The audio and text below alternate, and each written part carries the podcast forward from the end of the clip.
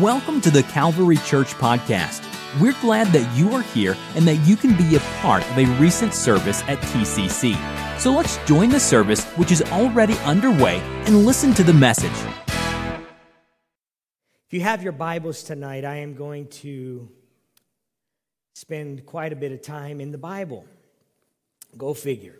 But I, if you have your Bibles, if you have a note, notebook or have something you're going to write with, I, I would encourage you to uh, jot down some notes tonight and uh, follow along with me in your Bibles. Hebrews chapter 12, verse number 14. Pursue peace with all people and holiness, without which no one will see the Lord. Pursue peace with all people and holiness, without which no one will see the Lord. Our final series for Growth University in 2019 is going to be a series called The Pursuit of Holiness. The Pursuit of Holiness. There was a perfect man who met a perfect woman. After a perfect courtship, they had a perfect wedding. Their life together was, of course, perfect. One snowy, stormy Christmas Eve, this perfect couple was driving along a winding road when they noticed someone at the roadside in distress. Being the perfect couple, they stopped to help. There stood Santa Claus with a huge bundle of toys.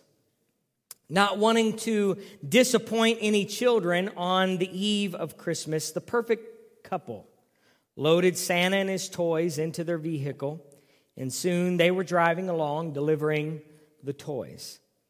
Unfortunately, the driving conditions deteriorated, and the perfect couple and Santa Claus had an accident.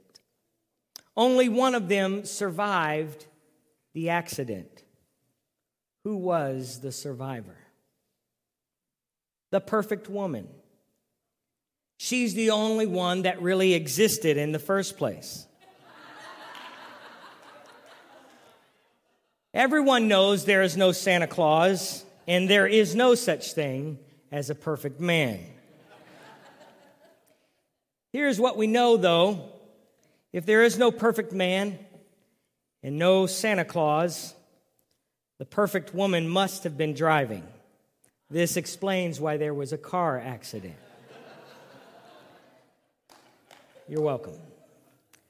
Believe it or not, we as Christians are called to be perfect. Kind of challenging thought, isn't it?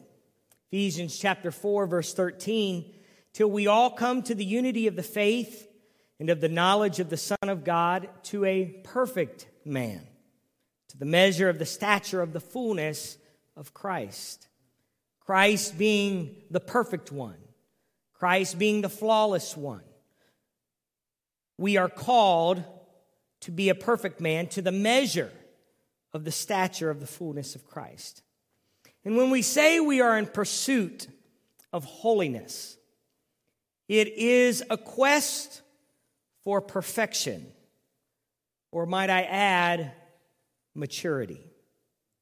Ephesians chapter 4, where we took this verse to be a perfect man, Ephesians chapter 4 11 tells us, and he gave some to be apostles, some prophets, some evangelists, some pastors and teachers. Why? For the equipping of the saints, for the work of the ministry, for the edifying of the body of Christ, till we all come to the unity of the faith, of the knowledge of the Son of God, to a perfect man, to the measure of the stature of the fullness of Christ. Why do we gather for uh, meetings like this where we hear the word of God? Because we're seeking to be a perfect person, a more mature, complete, person. That we should, what, what does he say? That we should no longer be children tossed to and fro and carried about with every wind of doctrine by the trickery of men and the cunning craftiness of deceitful plotting, but speaking the truth in love may grow up in all things into him who is the head of head, Christ from whom the whole body joined and knit together by what every joint supplies according to the effective working by which every part does its share causes growth of the body for the edifying of itself in love. We are called to this pursuit of perfection this pursuit of completeness this pursuit of maturity. I, I would argue that we would do Christ a disservice to be saved from our sins and continue living the way we were before we were saved. We are called to a maturity, to be in the stature of Christ, to be in the likeness of Christ, to put on the what? Mind of Christ. When we mention the word holiness, it can generate a mixed bag of feelings. For some of us, it is a sense of joy and freedom from a past that we would rather forget. For others, it is a term that has left a bad taste in our mouth because of the seemingly unnecessary rules and regulations imposed by a church or a pastor under the banner of holiness. Holiness is one of those words, especially in our circle, that can be misunderstood and even misapplied. I'm not sure your, of your perspective of the term holiness, but what I do know is the word holiness is in the Bible. And it is ref- referenced throughout the Bible and actually often. Specifically, the Bible calls holiness beautiful. Four times we are invited to worship the Lord in the beauty of holiness. And we are invited to live a holy life. So I'm not going to live my Christian life nor am I going to pastor this church and attempt to ignore such a specific and repeated emphasis in Scripture simply because it might be difficult or it might be uncomfortable or sometimes misunderstood or even misguided in its presentation. We are called to holiness. We are called to live a holy life. And this series is designed to help us be everything God wants us to be and to be comfortable with the idea of holiness in our lives. This series is not intended to equip you to judge others. Told the pastoral staff the other day, I love judging people. It's great. It's easy to do. They needed judges for Bible quizzers, and I said, I'll be a judge. I love to judge people. Judging is easy, and as we get into the idea and concept of holiness, it's so quick to start to judge other people. And this series is not intended to equip you with a tool to judge people, nor is it intended to help you justify your unwillingness to conform to the Word of God. I'm not going to equip you to have a loophole to ignore what Scripture actually says. And so it's one of those subjects that can be challenging. I don't anticipate tonight or at any point during this series anybody taking off running because the call to holiness is challenging for everybody. Whether you're brand new with your walk with God or you're a seasoned Christian, the call to holiness is an invitation to all to be perfect, to be complete in Christ. And so we're all in different stages, different uh, uh, areas, and, and different uh, places on the spectrum of completeness with God. But I hope you feel empowered by this series to live a holy life.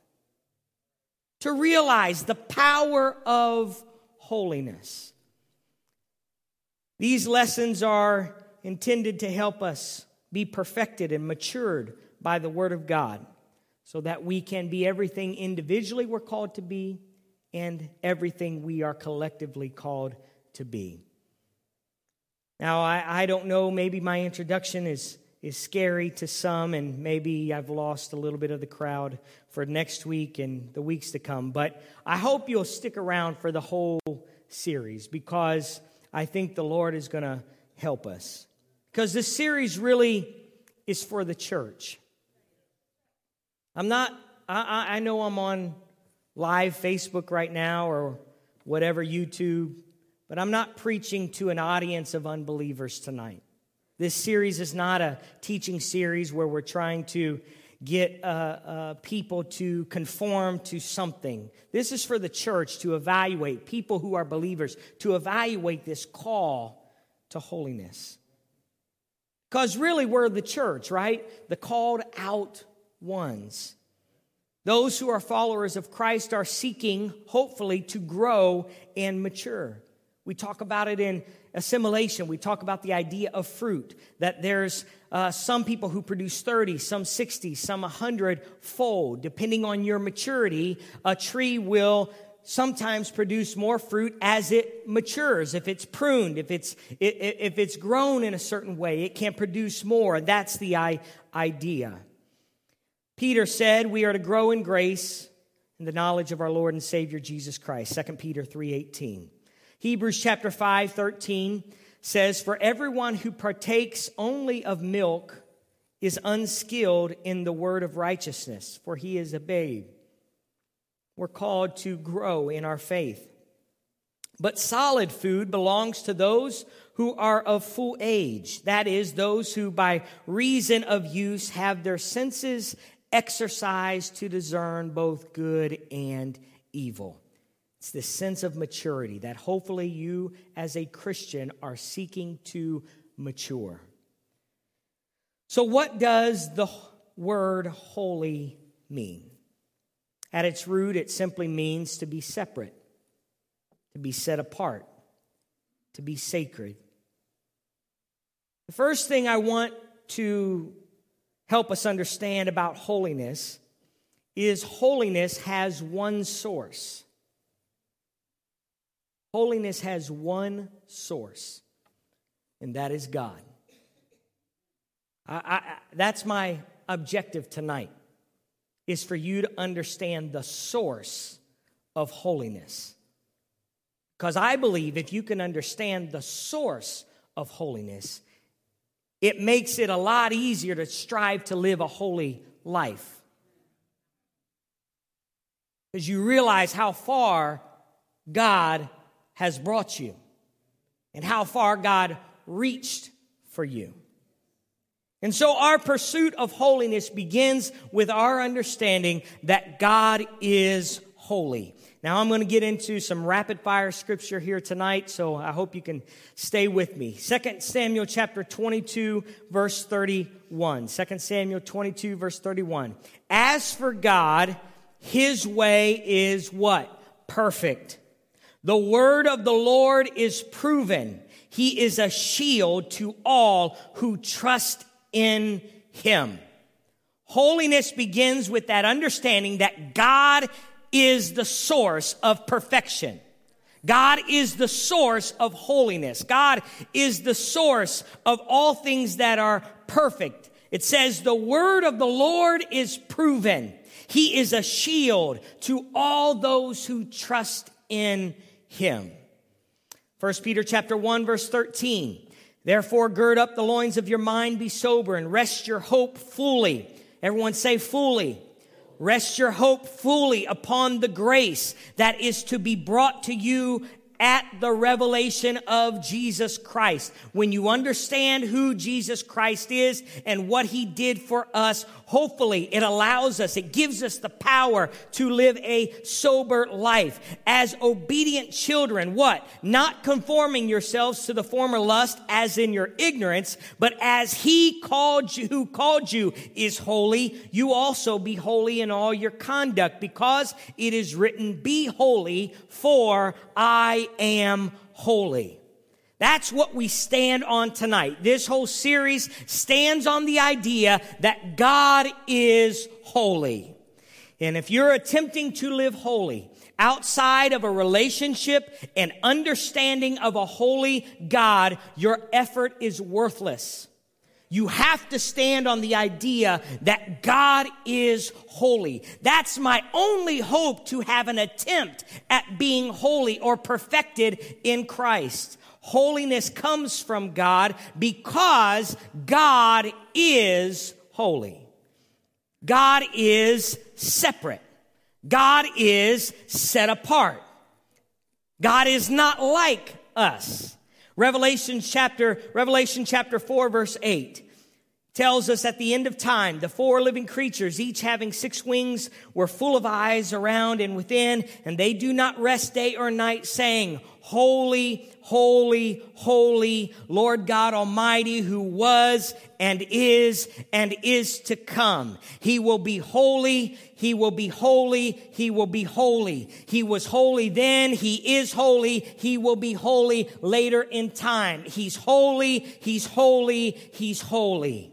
Revelation chapter 15 verse 3, it says, they're going to sing a song of Moses, the servant of God, the song of the Lamb, saying, great and marvelous are your works, Lord God Almighty. Just and true are your ways, O King of saints. Who shall not fear you, O Lord, and glorify your name? For you alone are holy. For all nations shall come and worship before you, for your judgments have been manifested. He alone is holy.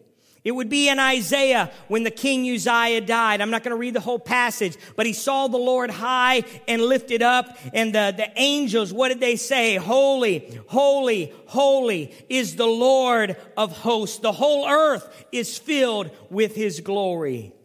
Holy, he's separate, he's sacred, he's set apart from anything that we are. And that's such a powerful thing for us to understand that God is not like us.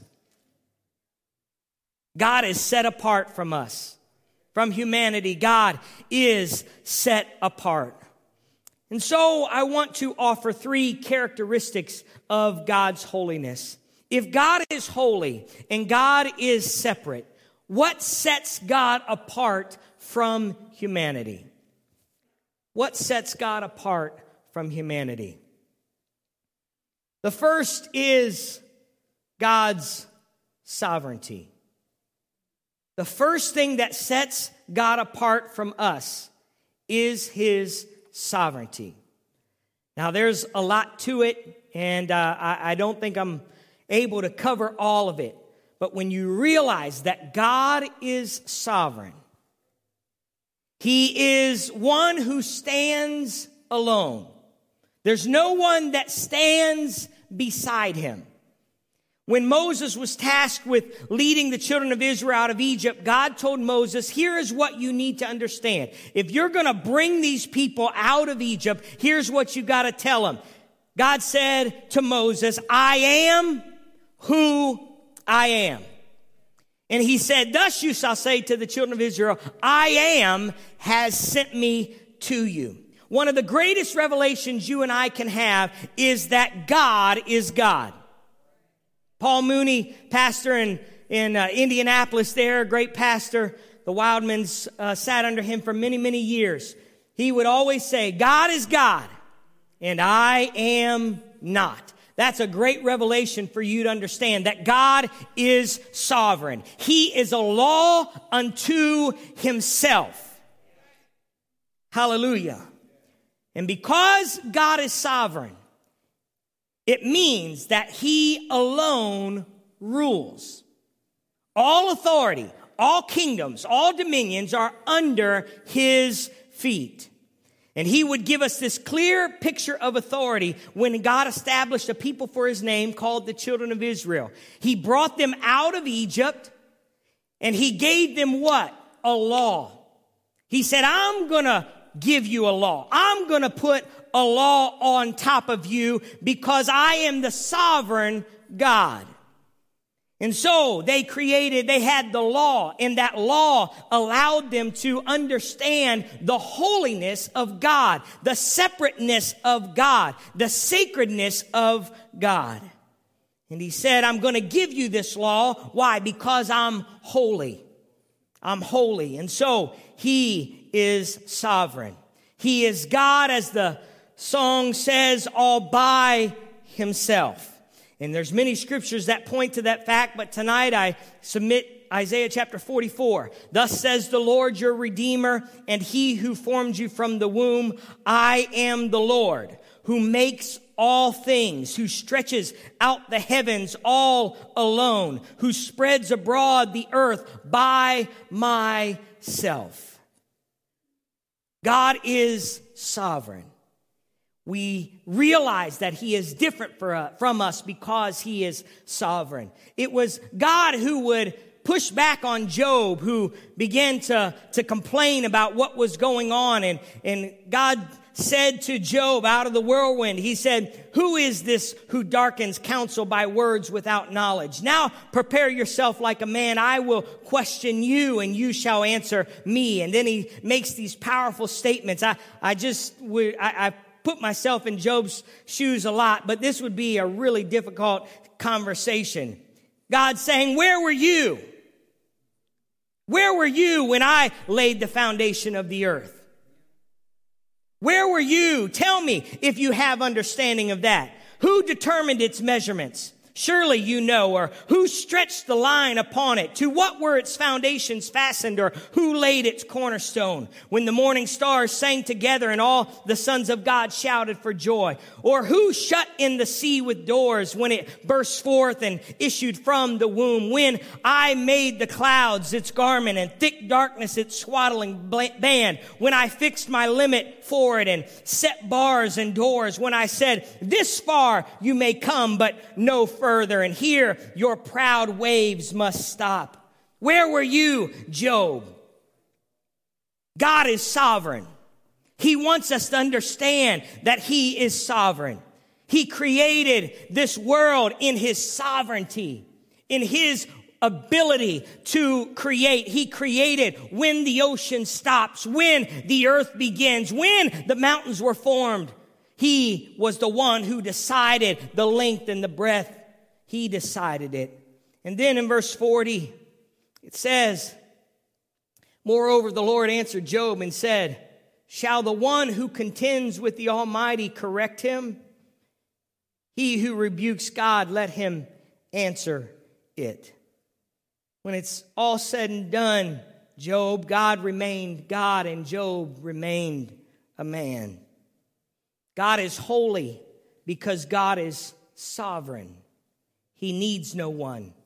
He is the creator of all things, the source of all things. And so the writer of Revelation, John, would say, But I saw no temple in it, for the Lord God Almighty and the Lamb are its temple. The city had no need of the sun or the moon or to shine in it, for the glory of God illuminated it. The lamp is its light and the nations of those who saved are saved shall walk in its light, and the king of the earth bring their glory and honor in it. Its gates shall not be shut at all by day. There shall be no night, and they shall bring the glory and the honor of the nations into it. But there shall be no means, they sh- there shall by no means enter it anything that defiles or causes an abomination or a lie, but only those who are written in the Lamb's book of life. He is sovereign. Have you experienced the sovereignty of God? I believe you have in Jesus Christ. Have you ever had to trust the sovereignty of God when you didn't quite understand, like Job, when things didn't quite work out exactly as, as you thought they would work out? At the end of the day, we realize that He is holy, He is sovereign. The second characteristic of God's holiness is God is faithful. God is holy and separate from us because God, by his very nature, is faithful. He is true to his word. He cannot lie. That's how he's different than man. He is true to his word. He is faithful. Titus said, in hope of eternal life, which God, who cannot lie, promised before time began. God cannot lie. And this is why I believe the judgment of God had to come and has to come because God is true to his word. What he spoke to Adam and Eve, he must fulfill. Sin causes death. That was his word. He is faithful to his word. But Jesus came as what? The Word of God made flesh, the mediator between God and man, the mercy of God to humanity, the propitiation, the go-between for what God's judgment says and what God's love wants to prevail. Jesus Christ stood in the middle of that and said, I'll become the Word of God and stand in the gap for the judgment that God has promised on humanity. And you and I, have the opportunity to experience not just the judgment of God, but we can experience the mercy of God because God is faithful to His Word.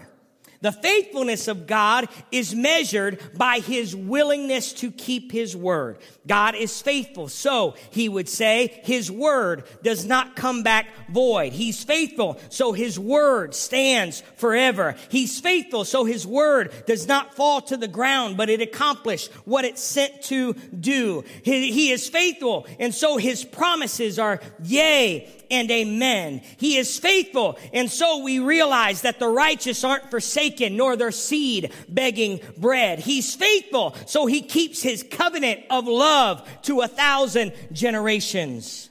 I'm thankful today that God is faithful. What does it mean? That God doesn't change. Malachi chapter 3 6 says, For I am the Lord, I do not change. Therefore, you are not consumed, O sons of Jacob. What does that mean? That God, who is able, He is willing to forgive us our sins.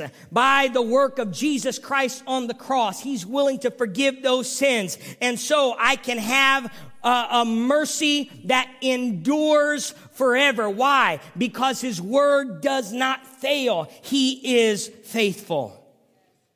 God is not like men who lie.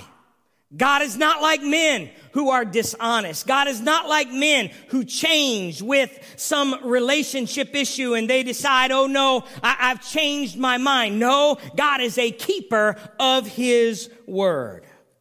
And so we can say that God is holy. Numbers chapter 23, verse 19 God is not a man that he should lie, nor the, a son of man that he should repent. Has he said, and will he not do? Or has he spoken, and will he not make it good? Have you ever experienced the faithfulness of God? God keeps his word. I'm thankful for the faithfulness of God. God is holy because God is sovereign, and God is holy because God is faithful. And the final characteristic of God's holiness is simply love. God is holy and separate from us because God is love. God doesn't just love sometimes, he doesn't just love when it's reciprocated, but God is the source of all love. God is love, John said, and he who abides in, in love abides in God and God in him. Mercy is possible because of God's love towards us. Grace is possible because of God's love. Forgiveness and long suffering, all of that is possible because of this attribute of love that demonstrates his holiness. It demonstrates his separateness from us. I think we have to be honest on the concept of love, that it's in our human nature, in our flesh, we don't do well with the concept of love. But God is love because at the root of love, it's all about others. It's all about others and not ourselves. Romans chapter 5, verse 6 says, For when we were still without strength, in due time Christ died for the ungodly. For scarcely for a righteous man will one die, yet perhaps for a good man someone would even dare to die. But God demonstrates his own love towards us in that while we were still sinners, Christ died for us. That's what's that's what makes him holy. Because his love is not a human love. It's not a just a reciprocated love, but while we were sinners, while we were distant from him, he chose to walk to the cross. Because he's a holy God. He's not like us. Paul would tell the Corinthian church the power of a Christ like love. He would say, Love, real love, Christ love, suffers long. Christ love is kind. Love does not envy. Love does not parade itself. It is not puffed up, does not behave rudely, does not seek its own, it's not provoked, it thinks no evil does not rejoice in iniquity, but rejoices in the truth. It bears all things, believes all things, hopes all things, endures all things. Love never fails. Love never fails. That's how God is holy. It's because He's sovereign. He's sovereign in our life. He is able to take circumstances in our life and He is able to make them how He needs them to be. And so I trust the sovereignty of God. I trust the faithfulness of God that if He said it in His Word, then He will perform it. He will do it. And I trust the love of God. I love all of you. I like most of you. No, I like all of you. But I can't say that I trust your love like I trust God's love. We've all had people who we thought loved us that disappointed us and walked away from us or said things about us just because a little thing went wrong or something didn't quite go right. But God, God is holy. God stands apart from humanity because he chooses to love us in spite of ourselves. He is long suffering. He is kind. He is willing to walk the road with us. That's the kind of love that we have in a holy God. Love never fails. And if you have never experienced that love, I encourage you to experience the, the unflinching, unwavering love of God. God is holy. Because God is sovereign, because God is faithful, and because God is love. That's what sets him apart from us. Jesus would say, I am the way, the truth, and the life. I am the way. I would propose that's the sovereignty of God. He chooses the way. There's not multiple ways to God according to Scripture. Jesus is the way. He is the sovereign one. He has authority over all principalities and powers and rulers of darkness in this world. Jesus was the sovereign one.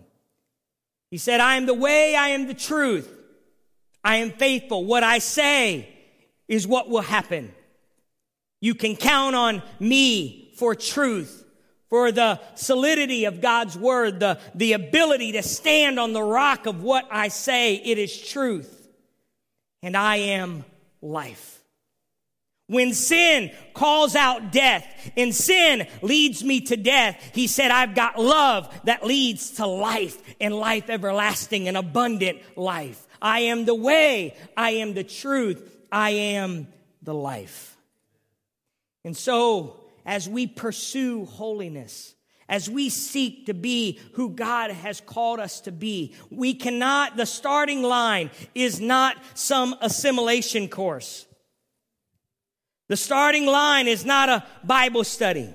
The starting line is not a checklist of rules and regulations or even standards we might present as what we would like to see. The starting line is the idea that there is a holy God that stands alone from all of us, that is not like us. Thank God he is not like us. And that's where we start our pursuit on the highway to holiness with a God who is sovereign, a God who is faithful, and a God who loves us unconditionally. I thank God that he is holy. I thank God that He is not like us. I thank God for His love and grace in our lives. I want to pray in this moment before we go into app time. I just feel to pray for us tonight. We have such a, a great church, a powerful church. And I believe that God is just growing us for what He's calling us to in this city and around the world. And I, I wonder if tonight you would acknowledge a holy God you would just worship him in the beauty of his holiness. Worship him in the beauty of who he is and how powerful he is and how mighty he is and how far he came to love us. I wonder if you would do that tonight. You can stay seated. Lord, we thank you, God, for your holiness. We thank you, God, for the power that you have given us through your holiness. God, I thank you for your sovereignty.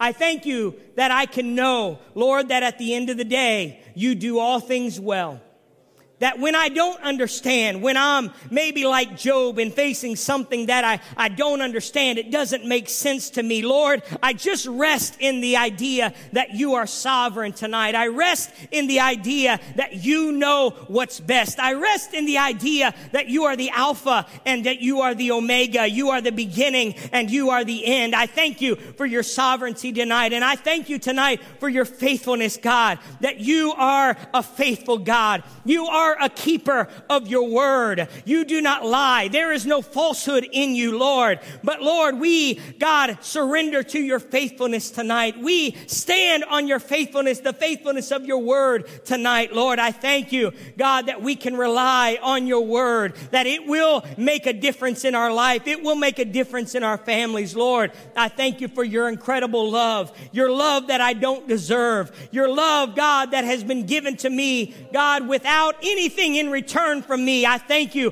for your love. I thank you, God, that you have brought this love into our lives through Jesus Christ. I thank you, oh God, for your power, your work uh, through the cross, Lord, to show us a mercy that endures forever. I thank you, Jesus, for your holiness. I thank you, God, that you are set apart, that you are not like us. Lord, we worship you in the beauty of holiness tonight. We worship you because you stand alone tonight. Oh, hallelujah. Hallelujah. Hallelujah. You're mighty in this place. You're mighty to save, God. You're mighty, oh God. You're mighty, oh God. Hallelujah. Hallelujah. Hallelujah. Thank you, Lord. Thank you, Lord. Amen. Amen.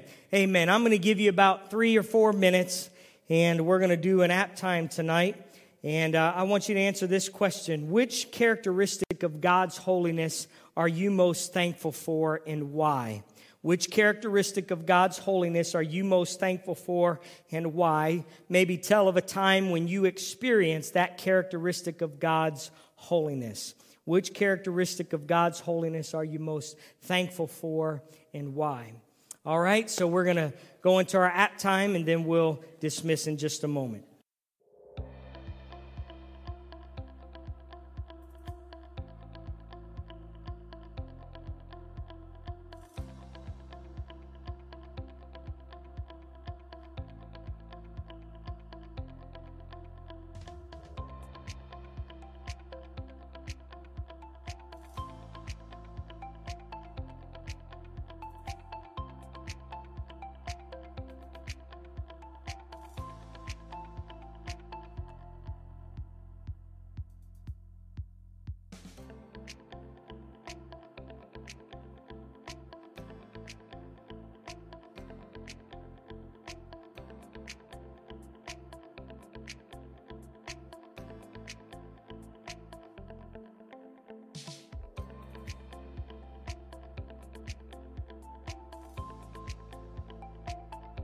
Amen. Why don't you stand? We were talking up here, and Ben just mentioned the, the idea of faithfulness that, that that stands out to him in his own life. That when he walked away from God, when he stopped serving God, when he came back, God was the same. God hadn't changed on him. God hadn't moved the stick. It was still repentance, it was still surrendering your heart to God, but he could feel that same love. He could experience the same faithfulness of God. And I hope that you have experienced the holiness of God. I hope you've experienced the holiness of God. God's separateness from us. I hope you've experienced it and you can tell that God is not like us. I conclude tonight with Isaiah chapter 55, verse 8. God said, For my thoughts are not your thoughts, nor are my ways your ways. For as the heavens are higher than the earth, so are my ways higher than your ways, and my thoughts than your thoughts. God is holy. When you step out tonight, we've canceled the after dark guarantee. You're going to go out into darkness tonight. And if you happen to see stars under the sky or out in the sky, as far as that star is, God is that much holier than us. but He's chosen to bring that holiness to earth. So we pray, Our Father, which art in heaven, hallowed be your name. Holy is your name. Thy kingdom, your sovereignty, come to earth. Your will be done on earth as it is in heaven.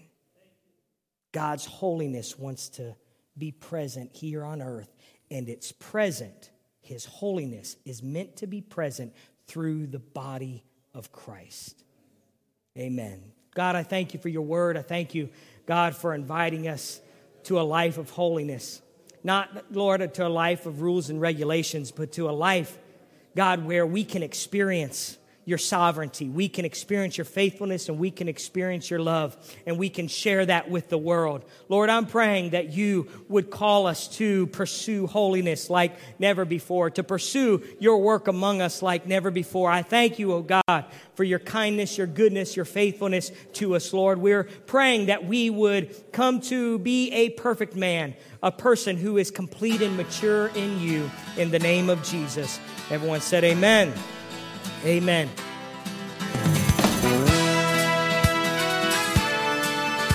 This podcast was brought to you by the Calvary Church in Cincinnati, Ohio. For more information about the Calvary Church, please visit our website at www.thecalvarychurch.com.